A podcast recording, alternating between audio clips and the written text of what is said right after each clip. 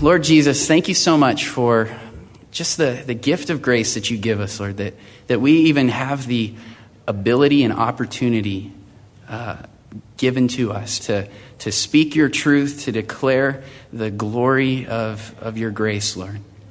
So, Lord, we pray tonight, I pray for a filling of your spirit, Lord, to, to communicate clearly, to not waste my words, uh, but to, to point people to you. And so, Lord Jesus, that, that is my desire. I pray that that would be the desire of the hearts here tonight, and that people would leave uh, with something to grab onto from your word and to meditate upon, and may it go down deep and, and change their hearts. And we pray this in Jesus' name. Amen. So, as I said, the heart, and we're going to look at it through Proverbs. Um, I'm going to quote a bunch of different verses, but you guys don't have to flip there. Um, otherwise, this would just be like this sound all night long and be like a, an ocean in here. So, um, we're going to look at the heart, and Jesus said to love the Lord your God with all your heart. And that might seem like an obvious thing, a good thing, but we want to look into that just a little further because uh, there, there's, there's so much to the heart, and actually, it tends to be overlooked in our culture and in religion and in philosophy. Um, Jesus also said, Blessed are the pure in heart, for they shall see God. So we see there, there's something beneficial to having your heart cleansed and purified because it makes you able to see God. And, and that's not to say, like, if you've sinned today and, and you've sinned in the past, that you'll never ever see God, but rather, the, the ability to see, the ability to see Him work in your life is, is made available to you through uh, the power and the cleansing and the regeneration that He makes available to you in Jesus. So, so if your heart is filthy, if it's dirty, it can be changed, it can be washed, it can be cleansed. So, uh, the heart really does matter to God, like I was saying. A lot of religions and philosophies, apart from Christianity, uh, they, they want to deal with the external. And so they see problems on the outside. They, they see issues that, that people have, and they write a book, or they have a philosophy, or they have counseling. And uh, the problem is that it actually stems from something deeper than just external circumstances or an outward situation, but it actually stems from within the heart. So, as you know, if you're digging a garden and you have weeds, you need to dig up the root. You don't just want to yank up the top of the weed because it will keep growing back. Uh, sadly, that's the same situation with, with people, and they don't understand that. So we have all these little fires that we're constantly trying to put out in our lives, little weeds growing, and we want to tear them up, but we leave the root there, and the root keeps popping back up. And we can't figure it out. We're like, well, I, have done every 12 step program there is, and I've, I've joined clubs, and I've gotten counsel, and, and applied the band aids everywhere I can, but it, I, I still struggle with this. I still struggle with this sin. It keeps coming back. So, the issue of sin is, is really an important issue. And in uh, Proverbs 29, uh, verse 9, as I said, Who can say, I have made my heart pure? I am clean from sin. And I was joking with Rich earlier. Well, actually, anybody can say that. They can just, I, my heart is pure, I am clean from sin. But that's not the point. It's not whether you're capable of saying it, but actually, can you say it and can it be true in your life? And as Proverbs is asking this, it's really pointing out that no one can say that. We have a, a deep seated problem, deep rooted problem of sin that needs to be dealt with. But how can we become clean? How can we be pure? Now, if for those of us who are Christians, we know that in Jesus Christ, our hearts are made clean. They're washed clean, and we are a new creation, and we have a new life within us. Our hearts have been made pure. And so we know that that is in Jesus, but we don't always remember this as we go about our lives living as Christians. And we end up getting caught up in the same sins. As I was saying, we, we keep trying to remove that weed of sin, but the root won't go away. And really, I guess we need to define what sin is. Sin is really, it's anything that dishonors, disregards, or disobeys God. Pretty simple, right? And that would include sins of omission, uh, where you don't do what you're supposed to do, and sins of commission, where you do the things you're not supposed to do. And this would include everything from your thoughts to your deeds and even your motives. And we can't say, I've kept myself clean, because actually it comes all the way from within our heart. We can look good on the outside, like the Pharisees. Jesus called them whitewashed tombs, but they had dead men's bones inside. We don't want to simply have a, a form of religion, of religiosity, and, and be painted all pretty and, and go to the church and look like we've got it all together because God must be blessing us because of how great our lives look. That's not what we want to be. We want to actually have it cleansed from the inside out and, and let the change happen that way. So, the question is then, why do we do the things we do? Why do we sin? And there's basically two answers to this. The first one, uh, philosophies and, and religions answer. And we have actually, let's look at some philosophy answers here. Freud, uh, Sigmund Freud, you guys are all familiar with him. He said primal urges picked up from our evolutionary processes are what cause us to behave the way we do, to have our outward actions look the way they do. Carl Jung, who's a psychologist, he said, problems are ultimately collective unconsciousness from racial history. So it's all the history, even before we were born, all our parents' history and racial conflict and all that kind of stuff going on. That's their answer to it. Carl Rogers, another psychologist, it said, We tend to overlook our goodness and forget how wonderful we really are. And, and that it impinges upon uh, environmental, physical, and emotional factors which compel us to do good things. The, the thrust of it is that we're really good people deep down inside, and it's actually everything on the outside that causes us to behave the way we do. Now, the Bible it has an altogether different answer than religion and psychology. And I keep using those terms separately while people refer to Christianity as a religion. Hopefully, by the end of this, you'll see it's not simply a religion like other religions because it deals with something deeper, it deals with the heart. So the Bible says ultimately we have a sin nature at the center of who we are, and it stems all the way back to our father Adam and mother Eve. They sinned against God, and because we are their offspring, we inherit from them a sin nature. Uh, Romans 5 12 through 21 talks about how through one man's sin all fell, all were made guilty. Uh, and, but then it talks about how Jesus Christ, through one man's sacrifice, we were all made alive again. Um, so we have, have this nature that's within us. And a great myth is that we're all autonomous individuals, and, and I'm, I'm innocent of sin until I get older. I'm, I'm not born into sin. We're all, uh, there's that song, We Are Born Innocent, da, da, da, believe me, 80, whatever, however that song goes. We are born innocent. No, that's not true. Sure, we're born innocent of having committed any sin, but we are actually born into sin because we inherit that sin nature in our father and mother, Adam and Eve. And so we don't have any excuse though we still choose to sin. We're both born into it, and yet we choose it. So the psalmist, he even said, We are wicked from my mother's womb. And we have a, a flaw, a proclivity toward rebellion uh, rooted in our heart. And that, that is the big issue within our heart. And Proverbs actually continually refers to the heart as we go through. It is in the ESV translation, it's. Um, 77 times in the book of Proverbs, and there's only 31 chapters. So that's quite a few num- number of times that the word heart comes up within that book.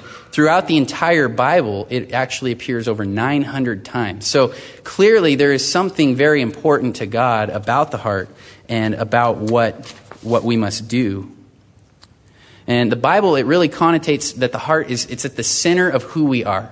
It's, it's not physically necessarily saying my beating heart that's in my chest, you know, cardiac arrest kind of thing. It's talking about the center of who we are, the very center of our, our emotions, our thought, our actions.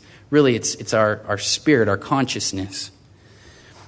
And it is actually, it's so important that we keep our heart, because as we look at Proverbs uh, 4.23, it says, keep your heart with all vigilance, for from it flow the streams of life.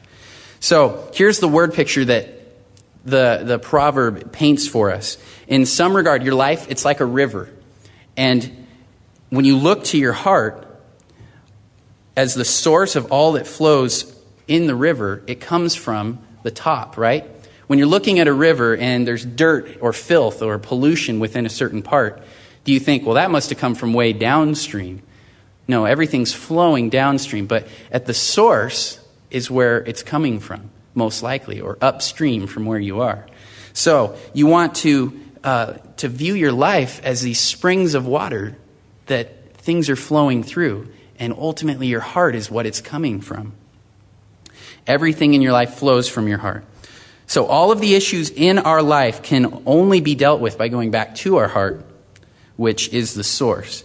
And so we got to change our thinking about things and realize the problem is way upstream. It's not what's going on in the stream. It's not the symptoms. It's not, it's not the debris that's floating within the stream, but it's actually the, the source, the heart up at, at the top of the stream.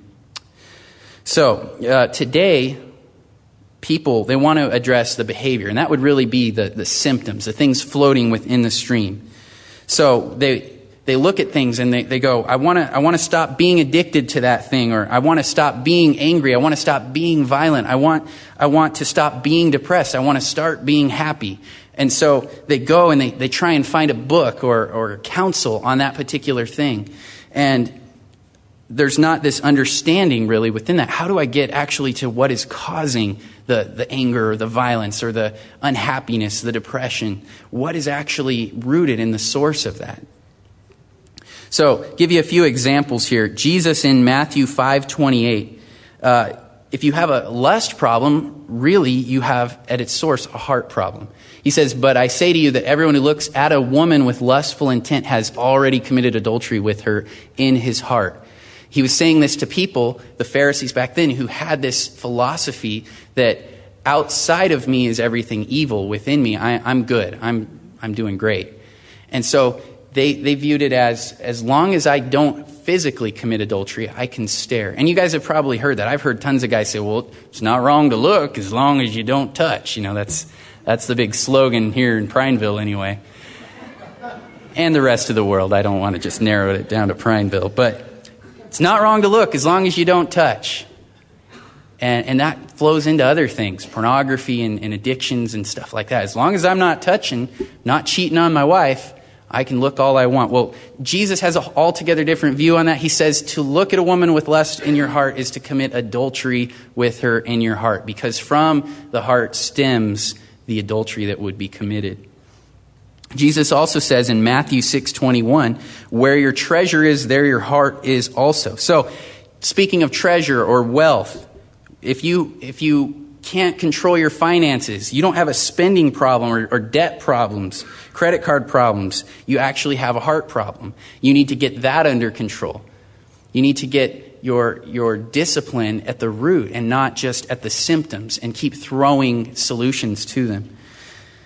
And, and Luke uh, 645 he says out of the overflow of the heart the mouth speaks. So some people say you know i've got a bad mouth. I've got a, a, loose tongue or i tend to just speak my mind. I'm just that kind of person and they're real proud about that fact. Well jesus says that what come uh, out of the overflow of the heart the mouth speaks. Some people they're real good at holding their tongue. Some people aren't good at holding their tongue. Either way you can tell by what the person speaks that actually uh, what dwells within the heart. The same way the eyes, they say, are the window to the soul, well, more so is the mouth the, the doorway to the heart. You can tell whatever's flowing out of that mouth is what is actually fixated on uh, in that person's heart, in their mind, and probably more so. Uh, when Ryan was here, he'd always have this saying when he'd see couples that were hanging out here in church and kind of like kissy kissy, they're not married yet, basically making out in public he, would always say, whatever they're willing to do in front of you, be sure they're doing 10 times more than that in private. And it's the same kind of thing. Whatever that person is willing to say in front of you, probably 10 times more than that is going on within their heart. So if, you, if you're a person who's always perverse, you're always talking about these things, sexual things, or you're always talking about the way you lust after that girl or that guy or that TV show, or maybe you just have an obsession. The only thing you ever talk about is Star Wars or something. I don't know. Some, some just random thing I'm pulling out of thin air. Um, but that's what your heart is. That's where your treasure is. That's what you focus on. And that's where the overflow of your heart Mark 7 20, 23 uh, says, What comes out from a person is what defiles him. Again, I was saying, Jesus is speaking to these Pharisees who had uh, this view. When you look at, uh, or, sorry, he says, and he says to them, What comes out of a person is what defiles him, for from within, out of the heart of man, comes evil thoughts, sexual immorality, theft, murder, adultery, coveting, wickedness, deceit, sensuality, envy, slander, pride, foolishness. All of these things come from within and they defile a person. He's speaking to these people who thought, as long as I can keep the world out and I can, then everything within me will stay good. They don't know that it's actually within them. Their theology literally was out there is the bad stuff, in here I'm good. And that's completely wrong. Religious people tend to think this way. Religious people who think my good works please God and He's so happy with me, and as long as my good outweighs my bad, I'm, I'm okay. I'm rolling good with the Lord. Uh, Jesus says that's not the case. The world is filled with evil, and so are we. Everyone else wants to say, in fact, I heard, heard this saying the other day. Whenever you talk to a guy who's in prison, their story usually starts something like, Well, I fell in with the wrong crowd. But you never hear the person say, I was the wrong crowd and people fell in with me. It's always, it's not really my fault. I just fell in with the wrong crowd. Everyone thinks they're, they're the innocent victim here even though they're the one who committed the crime and got themselves, you know, whatever, thrown into jail. But if you look at these categories that Jesus is listing here evil thought, sexual immorality, theft, murder, adultery, coveting, wickedness, deceit, sensuality. There's, there's probably a book on every single one of these that you could go down to your local bookstore or Christian bookstore and pick up, and it would be trying to give you 10 steps to save your marriage, 10 steps to stop being uh, sexually immoral, 10 steps to stop thinking evil, 12 steps to uh, not be deceitful if you have a lying heart. And it's always, you know, if you can just, you can kick in these rules into gear in your life, then you'll, you'll be okay. But initially here, we saw the first question, why do we sin? And the Bible says ultimately it's rooted, our, our nature is rooted in sin from Adam. the second question, what can we possibly do about our sin and this heart problem? That's really probably the question on your mind. It's like, I'm, I'm bumming you all out. We're all a bunch of sinners. Uh, you know that, but all I'm talking about here is how awful our heart can be. What can we do? Again, there's a couple answers that are given at this point, and the first one, again, I'll, I'll give the the negative answer, the non Jesus answer first here. Behavior modification. This is everybody's answer to everything. Pretty much all of secular counseling and, and psychology and everything can fit under this umbrella of behavioral modification. Uh, you have evil thoughts, we're going to teach you how not to have evil thoughts. We'll, we'll put some rules, some restrictions, some steps in your life to get your behavior and get your sin under control. And, and we'll tell you what not to do. And as soon as you can get the what not to do down, you'll not do those things anymore. So, but ultimately, does that really change what's going on in the heart? Is our heart any different? Sure, we've, we've stopped doing those things, but how do we know? Is the root actually dug out? For us, God wants more than for you to be a good person. This might surprise you. God wants more than for you simply to be a good person. God wants you to be a worshiper. He doesn't just want you to not do X, Y, and Z. He actually wants you to worship, to do good things, to love Him, to serve, to love your neighbor, to be generous. And all of those things, they're hard to just drum up on your own, to stir them up within your most innermost being. I'm going to be a good person. I'm going to be a good person. You can sit there and chant that all day long, but that doesn't change anything. And here's the problem behavior modification, all it does is it rearranges the flesh. Takes our sin nature and tries to work around it, but it doesn't deal with the heart. So you're really not getting to the solution. You're not dealing with the problem. And what that leads to is either one of two things pride or despair. You are successful. Let's say, for example, here, you, you eat too much. You're, you know, packing on the pounds pretty quick well, you know what I need to do? I need to go on a diet. So I got to stop. I'll make some rules for myself. I'll say, you know what, don't eat past midnight. Don't do these things. And so it leads to pride or despair, though. Pride, because say you succeed, lose 100 pounds, and, and hey, that's a good thing. It's great. Lose some weight. But now you, you kind of look at everybody else and you're like, I am so good at what I just did. Look at how good I am. There's no glory to God in that situation. You've done it. You've accomplished this by sheer uh, uh, will and, and just force of your own power that you have within you. Or it leads to despair, right? Seventh diet I've been on. Been on Atkins 25 times and still doesn't seem to be doing the trick. I gain, I lose the weight, I gain it back. I lose the weight, I gain it back. It's just this continual cycle. And you just get depressed and you're like, I, I can't do this anymore. I'm, it's not making any difference. So behavior modification, it's, it's really, it's conditioned in us, actually, if you think about it, from our parents, oftentimes. Sad, but true. And take, take a moment and think about that. I can think when I was a kid, and actually, I think my, parents did pretty good with trying to get to the heart problem within the, kids. And a few years ago, uh, we had John Sine, who's uh, one of the pastors at Calvary Chapel Olympia, and he came down and he did a, a workshop here on a Saturday called Parenting is Heart Work. Little play on words. And the idea was you don't just want behavior modification in your kids, you actually want a heart that does it out of obedience because they love you and they want to, to obey you and honor you in that. But what do we do? If you're a parent, you've probably seen it. I've seen it. I'm not a parent yet, but my wife is pregnant now, and so I get to look forward to this. Um, mo- both my wife and I are the oldest kids. She's the oldest of six kids. I'm the oldest of four boys. And we, we both kind of have the oldest child syndrome a little bit. You know, we were the boss and everything, and we're working on it. But we, we, we got to see how our siblings were raised. You know, between my wife's, uh, my wife and her youngest sibling, I think there's like 10 years or so. So more or less, by the time they were getting older, she's an adult, so she kind of gets to parent them a little bit. So we get to experience this. So let's say um, you're wanting your kids to, to go and mow the lawn, and you come in, and what are they doing? They're playing video games. And you're like, Can, Have you mowed the lawn yet? No. How come? Mm, playing Nintendo. Okay, all right. And then you start getting frustrated. You come in, why haven't you mowed the lawn yet? Can you stop playing Nintendo? Can you start doing this thing? Would you please stop picking your nose? Would you please stop humming that song? Stop fighting with your brother. Hey, be nice to your sister. That kind of thing.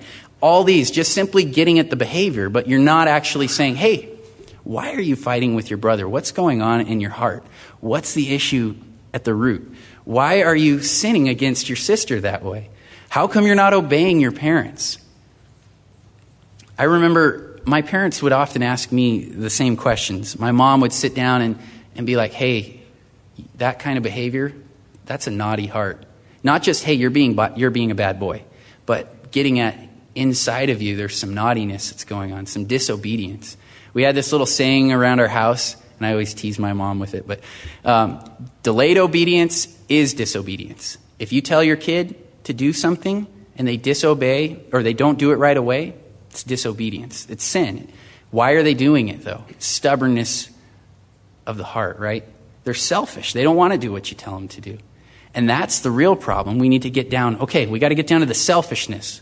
Why are you being selfish? Do you need to repent of the selfishness? So, we're kind of conditioned from an early age to kind of do the behavior modification thing and, and forget about the heart issue. And we really don't want to do that, obviously. So, as you can probably conclude, behavior modification, not the answer. Ultimately, it's not going to make a difference. So, what's the alternative? It's what the Bible we're going to call the doctrine of regeneration, dealing with the heart. Um, do you guys know who J.I. Packer is? He's a noted author, theologian, he's a, a pastor, and he was asked uh, recently by someone, they asked him what he thought was one of the most important doctrines that Christians should understand but least understand, and particularly younger Christians. And he, with, without batting an eye, he said, the doctrine of regeneration. He's getting at that we don't understand that we actually need to have a heart that is changing, that's being renewed. We need to understand how that works, that, that the God who became flesh and dwelt among us and lived a life with us without sin, died the death that we deserve to die, rose again to new life to give us the life we don't deserve to live. We need to understand that all of that actually changes our heart from the inside out. But we don't get it, and we tend to think, God saved me so I can be a good person. Remember, I said, you're not expected to be a good person. God wants you to be a worshiper. That's his deepest desire. So, Ezekiel 36, 26 through 27 says, And I will give you a new heart and a new spirit. I will put it uh, put within you. And I will remove the heart of stone from your flesh and give you a heart of uh, flesh. And I will put my spirit within you and cause you to walk in my statutes and be careful to obey my rules. So we're not just changing the outward, we're not just making a heart that was stone look a little better by prettying it up. We're actually getting a whole heart transplant through the Spirit of God. He is actually coming in and taking out that hard heart and bringing in the new heart. That is the doctrine of regeneration. So it's not just trying harder with the old heart, it's not just saying, I'm going to I'm to do my best and forget the rest. Uh, you actually get a new heart to start with, a clean slate. Do my best and forget the rest. What's that from, Kevin? P90X. Little joke there. I got I, I know you guys are used to Rory, and I'm like, I'm not usually this serious. I'm a pretty, pretty jovial kind of guy, I guess, but I'm obviously I'm not making any jokes, so I'll try and do something funny, jump up and down a couple of times or something. But um, so the other thing we need to understand, though, that this this regenerated heart, it's not something you work toward, it's not something you earn, it's actually a gift from God. Just it is salvation in essence. It's it's the heart of God being given to you. It's the Holy Spirit. So now, it, through regeneration, through this new heart being put into you, you have a new heart and you have the Holy Spirit working within you, the very Spirit of God changing you. From this, even though this is Ezekiel, the Old Testament, it's a foreshadow of Jesus coming and living without sin and dying in, for our sins in our place and rising again for our salvation. So, if, if we receive this new heart that was promised all the way back then, if we repent of sin, if we, if, uh, we have faith in Jesus, we have the indwelling power and presence of God the Holy Spirit. He's, he's going to work within us. We don't have to rely on our strength. Again, doctrine of regeneration. We're not relying on our strength and, and will to accomplish these things. We're relying on the power of God. It's different. We recognize things are different upstream now because of the, the new heart. Things are flowing differently. We get a fresh source. You have a new Lord. You have a new power. You're not operating in your strength, as I was saying. You have a new purpose. You don't just want to do whatever you want, whatever you feel like. You actually want to live the way God wants you to live. You get, you get where I'm getting at? It's not just a, I'm going to have a rule to live the way I need to live. I actually want this. I actually have new desires placed within me. In fact, you'll want to read the word more. You'll, you'll want to go to church. You'll want to serve. And Peter, he explains it like this. He says, it's, we're like little infants when we first get saved. And when we read the scripture, it's like the way that they desire milk. He says, Desire the pure milk of the word so that you might grow, that you might be strengthened from it. And as you get saved, you're going to recognize these things. If you've been that person here, you're like, yeah, I went forward at, at, a Billy Graham rally, or I went forward at my youth camp, but I really, you know, I never really desired to read the Bible or go to church or serve or love Jesus or stop sinning. Maybe you need to ask yourself, yourself did I actually receive a new heart? Or did I just kind of go through emotion because my friend was doing it? Have I actually been changed? Has regeneration happened in my heart? So, the thing you need to recognize too is this doesn't mean you're going to be perfect. It doesn't mean that, that you have reached perfection. It actually means that you have a new heart, not a perfect heart.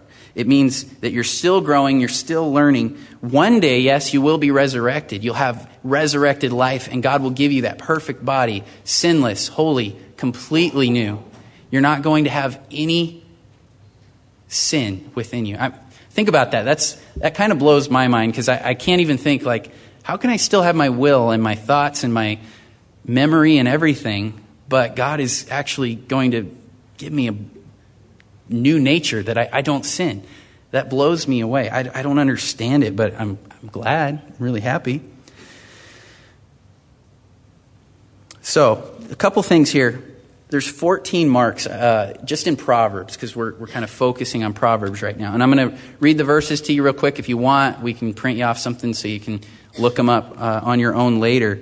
But here are 14 marks of a new heart, evidence of a new heart that you can kind of check against yourself. A new heart, it has faith. Proverbs 3 5. A new heart, it desires obedience. You aren't just rebellious and like, man, I just want to do whatever I want and give God the finger He made and I'm off and I'm rolling. I don't care.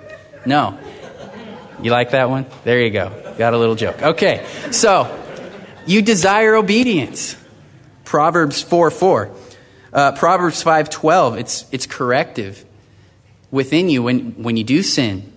You, you're like, man, I kind of want to repent of that. I, I don't, I don't want to stay the way I am. It, it kind of checks you. You're all, wow, I used to just go ahead and do that thing and fly off the handle and get angry or whatever your, your particular sin was and not feel any sense of grief or guilt about it. Now I feel completely, utterly different. It's corrective. Proverbs 10 8, it's teachable. This is something, it's so important. And uh, this is something also, Ryan, he always he emphasized, and I'm not trying to toot my own horn here or anything, he, liked the fact that I would be teachable with him. Sometimes, maybe to a fault, I'm, I can be teachable and, you know, just boom, let people step on me, that kind of thing. Um, no. Uh, he, he would call me into his office, and if there was an issue, he felt comfortable to say, hey, here, here's the problem. I, I want to point that out to you. And I would, at my best, even if inside of me I was just like, mm, that bugs me, but I would be teachable. I would humble myself and say, you know what? You're, you're right, actually, I did blow that. Or you're right, I should try harder. I should make sure that I do this thing or that thing and not, and not just do whatever I feel like. Teachable. Contentment is another one. Proverbs 14 30. You're not just going to uh, always want the next best thing. You're going to be content in the Lord. You're going to delight yourself in the Lord. You're going to have this just amazing uh, desire for the things of the Lord. You're not going to be like, man, if I just had a new Miata, oh, I'd be so much happier. If I could just win the Powerball, oh, if I could just get to that next step in my pay grade, if I could just get that job I've been looking for.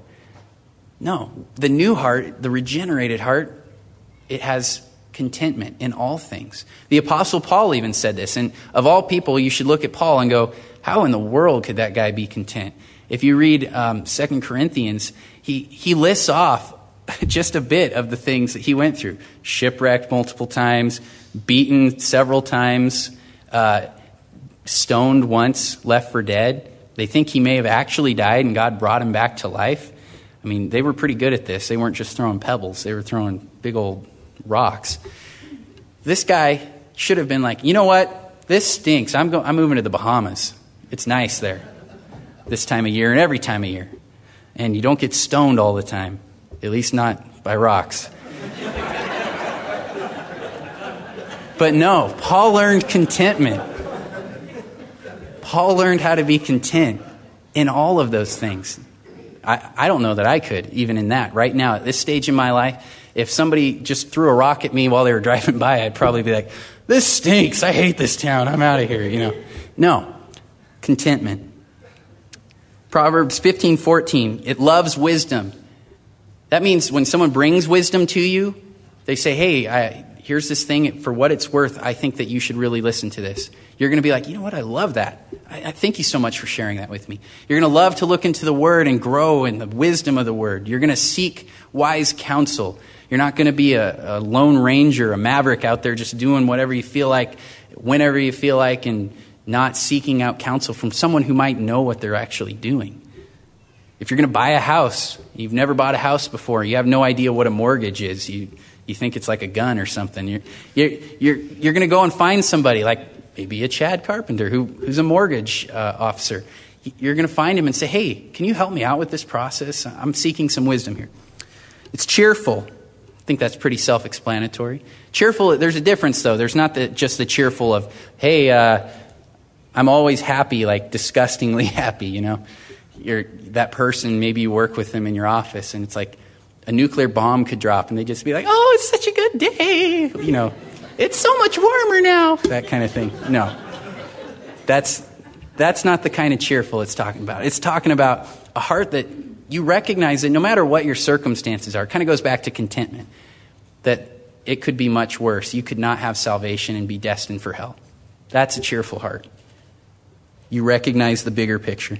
Helpful, you see a need, you go and you jump in and help. You don't just do the, the classic church thing, which is, hey, uh, I really think that you need to start a ministry like this. And uh, hey, there's this guy that uh, the, the people in the wheelchairs, they can't get through. And so I really think you should do something about that. That's not helpful.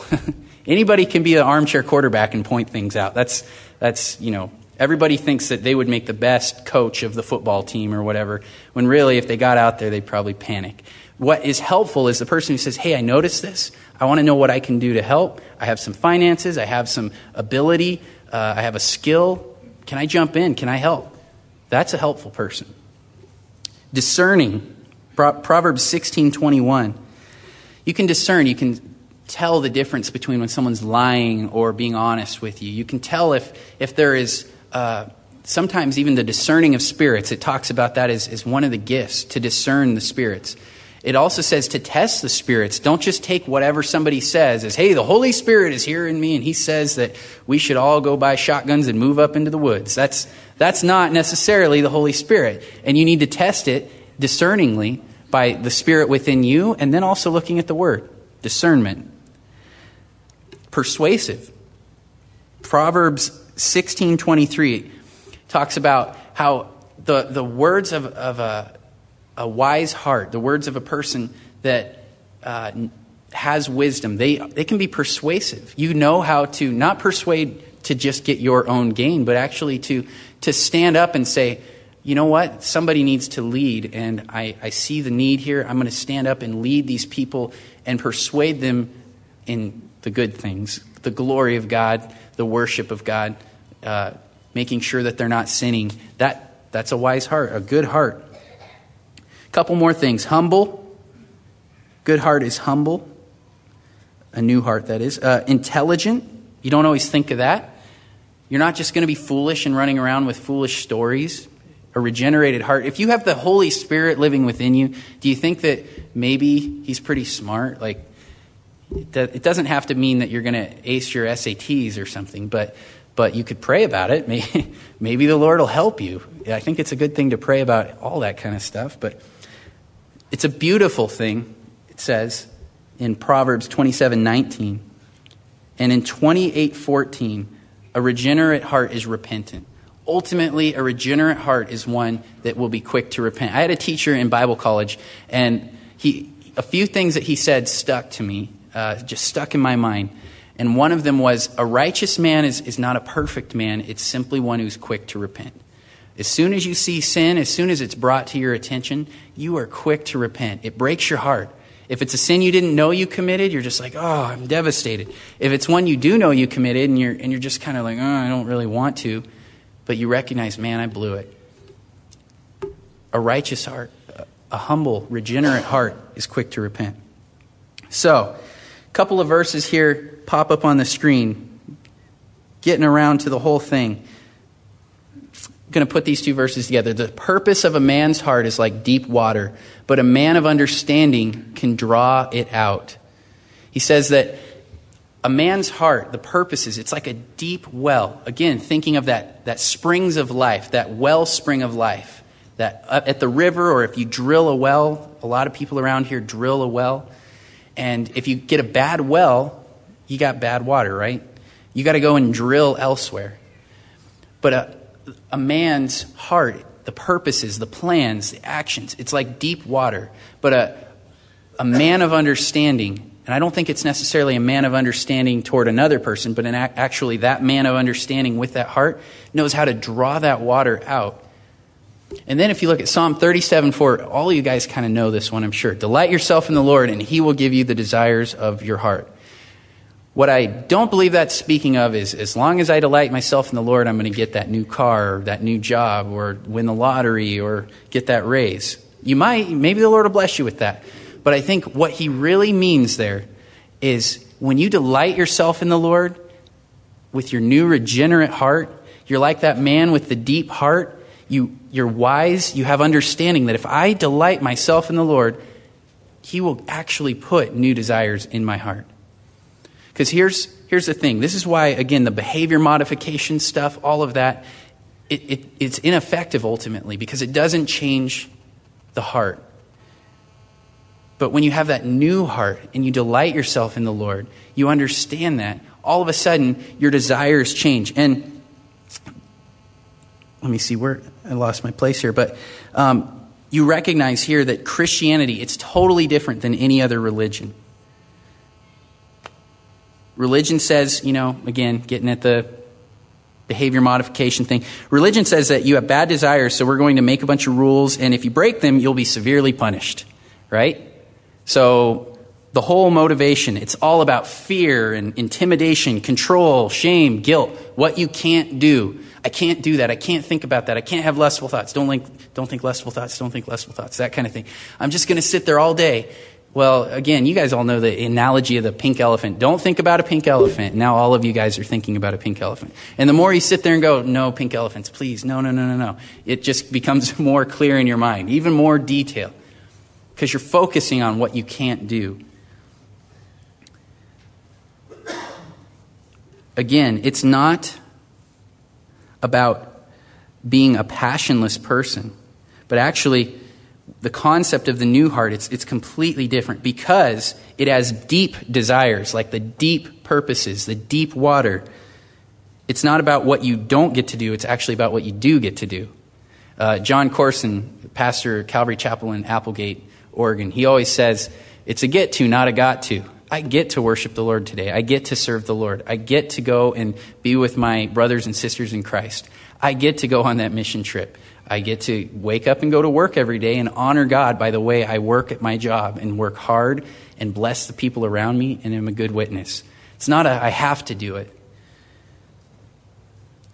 So you get those desires actually, though, by delighting yourself in the Lord and he will actually put those desires in your heart, as we said earlier. But again, it's not about being a passionless person, it's actually about being a very passionate person.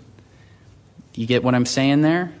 Not about what you can't do in killing desire and passion. It's actually about getting new passions and desires. Because when you have the big passion, the deep passions and desires, you actually don't really feed the lesser passions, right? You kill those by default. You don't have to think about them because your time, your energy, your talents, your focus, everything is fixed on the deep passions that God has put in your heart. And yes, yes, sometimes you will, you'll have conflicted desires. You'll want to do things that you shouldn't, things that are sinful, because you're a conflicted person. As long as you're in this body, you will be a conflicted person. God's in the process of sanctifying you, of setting you apart and changing you into someone else. But in your new heart, what are the deepest desires? What are they? God's desires for you. What has He given to you? What is it that you're passionate about? It's what God wants you to become. And this isn't, I don't mean this to be like this pep talk message, like, you're a champion, and, you know, that's not what I'm, I'm getting at here at all. I'm getting at that because you're a new creation, God has given you that new heart. He's given you the new desires. As you delight yourself in the Lord, you're going to see that those desires well up even more. You're going to draw them out as a man of understanding. So, what does God want you to do? What is your passion? What is, and I'm not talking about are you passionate about snowboarding or something, or are you passionate about shooting guns and hunting? That's all great and fine, but what is your deep passion? You want to repent, right? When you have that deep desire within you, you want to worship, so you worship, right? You want to be generous, so you are generous. when you just search your heart for a moment and you think, what is, what is the passion that God has put within my heart? Maybe you, you realize, I want to be humble. I want to actually submit. I want to, I want to be a gracious person. I want to serve others. I want to get to know the scriptures. So you get to know the scriptures. It's not this, oh, darn it, I got to read my Bible again. And I know so many of us, myself included, I get trapped in that thought of, oh, I didn't read my Bible yet again today. Oh, woe is me. I got to start doing that. No, I need to stop viewing it as this punishment or this, this accomplishment that I must get done for the day. I just need to delight myself in the Lord and passionately pursue the things that He has put before me. And you know what? I, I, really do. I love the scriptures and I love learning the Word and getting to know the Lord through that. And when I start thinking of it that way, it's like, hey, I found myself reading the Bible for an hour and a half or something, you know. And, and let me tell you, that's not a regular occurrence either, so I'm not bragging about it. But your passions change. And ultimately, you want to love Jesus, so you begin to love Jesus, right? Maybe you guys are thinking this question to yourself. If you were being interviewed and somebody asked you this, as a Christian, aren't there a lot of things that you'll have to give up once you become a Christian that you really, really want to do? My answer to that is, is no, actually, I'm doing exactly what I want to do. You know what? I, I, do in my deepest desire within my heart. I want to read my Bible. I want to love my wife. I want to raise my kids when I have kids. I want to raise them well, to love Jesus and be obedient. I want to help my friends when I can. I want to learn, grow, change, repent. That's exactly what I want to do. And maybe you're thinking, but, but there's still that, there's just that bit of you, right, that, that you wish you could do those things. You're, aren't there some things that that you want to do that you're not supposed to. It's off limits. Those are the naughty things. And yeah, definitely. There are some things, but you know what? Those are the weaker desire. Those should be. Those are the lesser desire, the conflicted one. And what I'm talking about are the deepest desires. And there's this quote that I got for, for you guys, and I printed it on this awesome piece of cardstock that has the uh, children's lesson on the back. So if you guys want a copy of the children's lesson tonight, you can come grab that from me. But um, C.S. Lewis has this quote, and I want to read it to you, and so I will. Here it is. It says, Indeed, if, if we consider the unblushing promises of reward and the staggering nature of the reward rewards promised in the gospel, it would seem that our Lord finds our desires not too strong, but too weak. We are half hearted creatures, fooling about with drink and sex and ambition when infinite joy is offered us. Like an ignorant child who wants to go on making pies in, the, in a slum because he cannot imagine what is meant by the offering of a holiday at the sea. And here's the clincher of this quote that like burns in my mind like a fire. We are far too easily pleased. C.S. Lewis said that in The Weight of Glory. And here's something I actually found this guy who commented on that, and I loved what he said. He says, That's it. The enemy of worship is not that our desire for pleasure is too strong, but too weak. We have settled for a home, a family, a, few friends, a job, a television, a microwave oven, an occasional night out, a yearly vacation and perhaps a new personal computer. We have accustomed ourselves to such meager, short lived pleasures that our capacity for joy has shriveled. And so our worship has shriveled. Many can scarcely imagine what is meant by a holiday at the sea, worshiping the living God. You get what he's saying there? He's saying, it's not, it's not the other way around. It's not that, yeah, I got to settle for the, you know, loving God part of things and I got to do those. No, those are actually what we were made for, the very thing we're meant to do that is going to bring us the ultimate joy. And here's what I believe in, and I pray this often uh, after service, but that as we bring God His glory, we get our joy because that's what we were crafted to do. As we give Him the glory that He is worthy of and deserves, we get our joy. Do you believe that? That's really the issue there. We don't. We think, eh that takes away from me doing the things I want to do. I want my glory. I'm going to go out and pursue that and leave God's glory to Sunday mornings. That, that should be enough. I'll give him the 10%. my tithe of my life, and I'll go out and use the other 90% on the rest of the week, on the things I want. No, we're far too easily pleased. We are like that kid making a mud pie when God's like, I got a feast for you. That's the real thing. That's the real pleasure. That's the real joy. So God wants us to be exceedingly passion, passionate, not passionless. He doesn't want us to kill desire for evil things. He would rather us build up desire for, for greater things, to recognize that there's so much more than the things you see, the things you want, the desires and passions that, that just pervade your mind and, and your, your focus. So, as a Christian, you need to pay attention to your deepest desires. And they are likely the desires God has given to you. Sure, you may be like, you know, some of you guys, I really like to look at porn. Maybe that's my desire. No, no. If you're a Christian, your deepest desire, you know what I'm talking about, is you feel, you feel terrible about that stuff. Your deepest desire is, is to repent and to be free of that, but you feel trapped. Maybe you're, you're that person who's been seeking your glory or your fame, and you never get satisfied because you never can be satisfied by those things. But yet you keep on pursuing, like, like a racer on a exercise bike trying to win a, tri, a triathlon or something like that. Hopping on, pedaling away, pedaling away, pedaling away till you croak. You haven't gone anywhere, but you're like, but I'm, I'm making great time. You know, I'm, I'm really pedaling that bike fast, but you're not moving. Let's hop on the bike of pursuing God's glory, pursuing Him, the deepest passions that He gives us. And maybe you guys right now you're thinking, what is my deepest passion? Is marriage? I want to have a good marriage. You can have that. That can be a deep passion. Missions, ministry, having kids, serving others, learning the scriptures, growing in humility. Like I said, Christianity, it's about a new heart and the power of the Holy Spirit boring deep into us to bring out new desires. He's drawing, building in us a new well, a new wellspring of life to flow out. And it's so sad, you guys, when Christianity is pitched to people as what you have to do instead of what you get to do. And that's the shame, the shame, fear, guilt based way of keeping you from doing the things rather than boring into those deep, passionate desires, knowing that if you if you're pursuing your deep and passionate desires for God, like I said earlier, the lesser passions, the lower ones, those won't be as strong.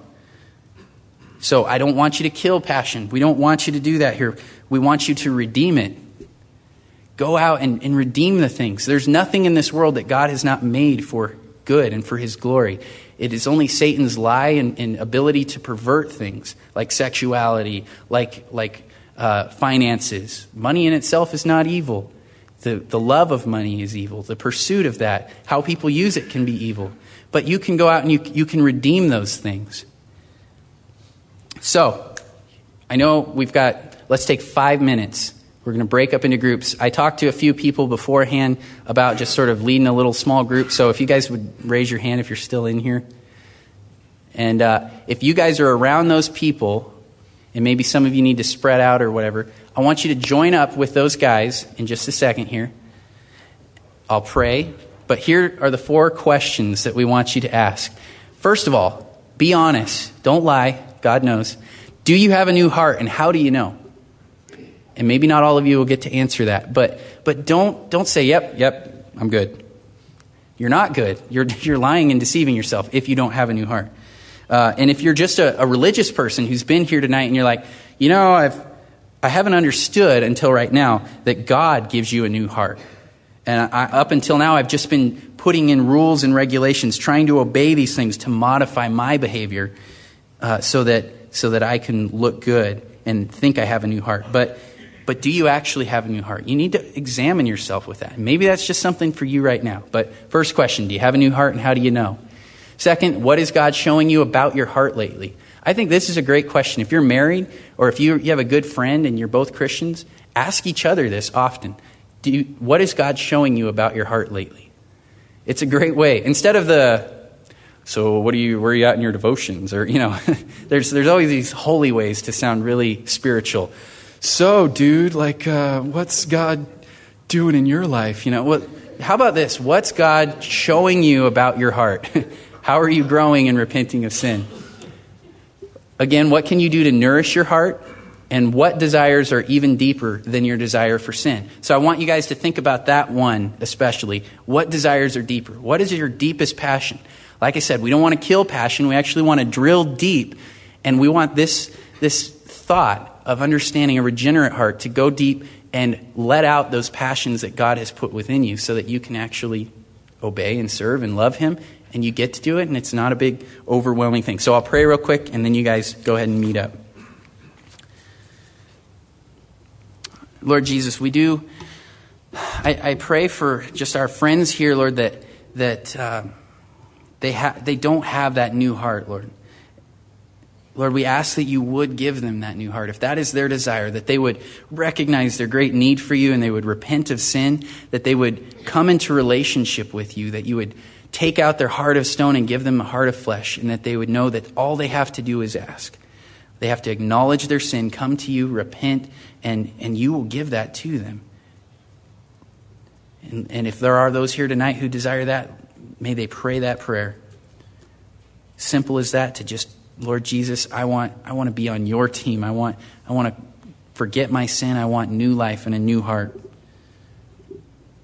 And Lord, for those who have that heart, but maybe they've been operating just out of religiosity, just going through these motions, trying to look good on the outside. Lord, I pray that they would see that it's more than just about man's rules that they've made, but it is about that new heart. And Lord, I pray for those here who are tempted by sin, and we all know what that's like. Lord, I pray that, that you would show them that they don't want to settle for this lesser passion, Lord, and, and just focus on trying to get rid of that stuff flowing in their stream, but rather may they go to the heart and delight in the things that you have given them in their deepest desires, Lord. And I pray they would. They would delight themselves in you. And we pray this ultimately, Lord, for your glory and your joy. In Jesus' name, amen.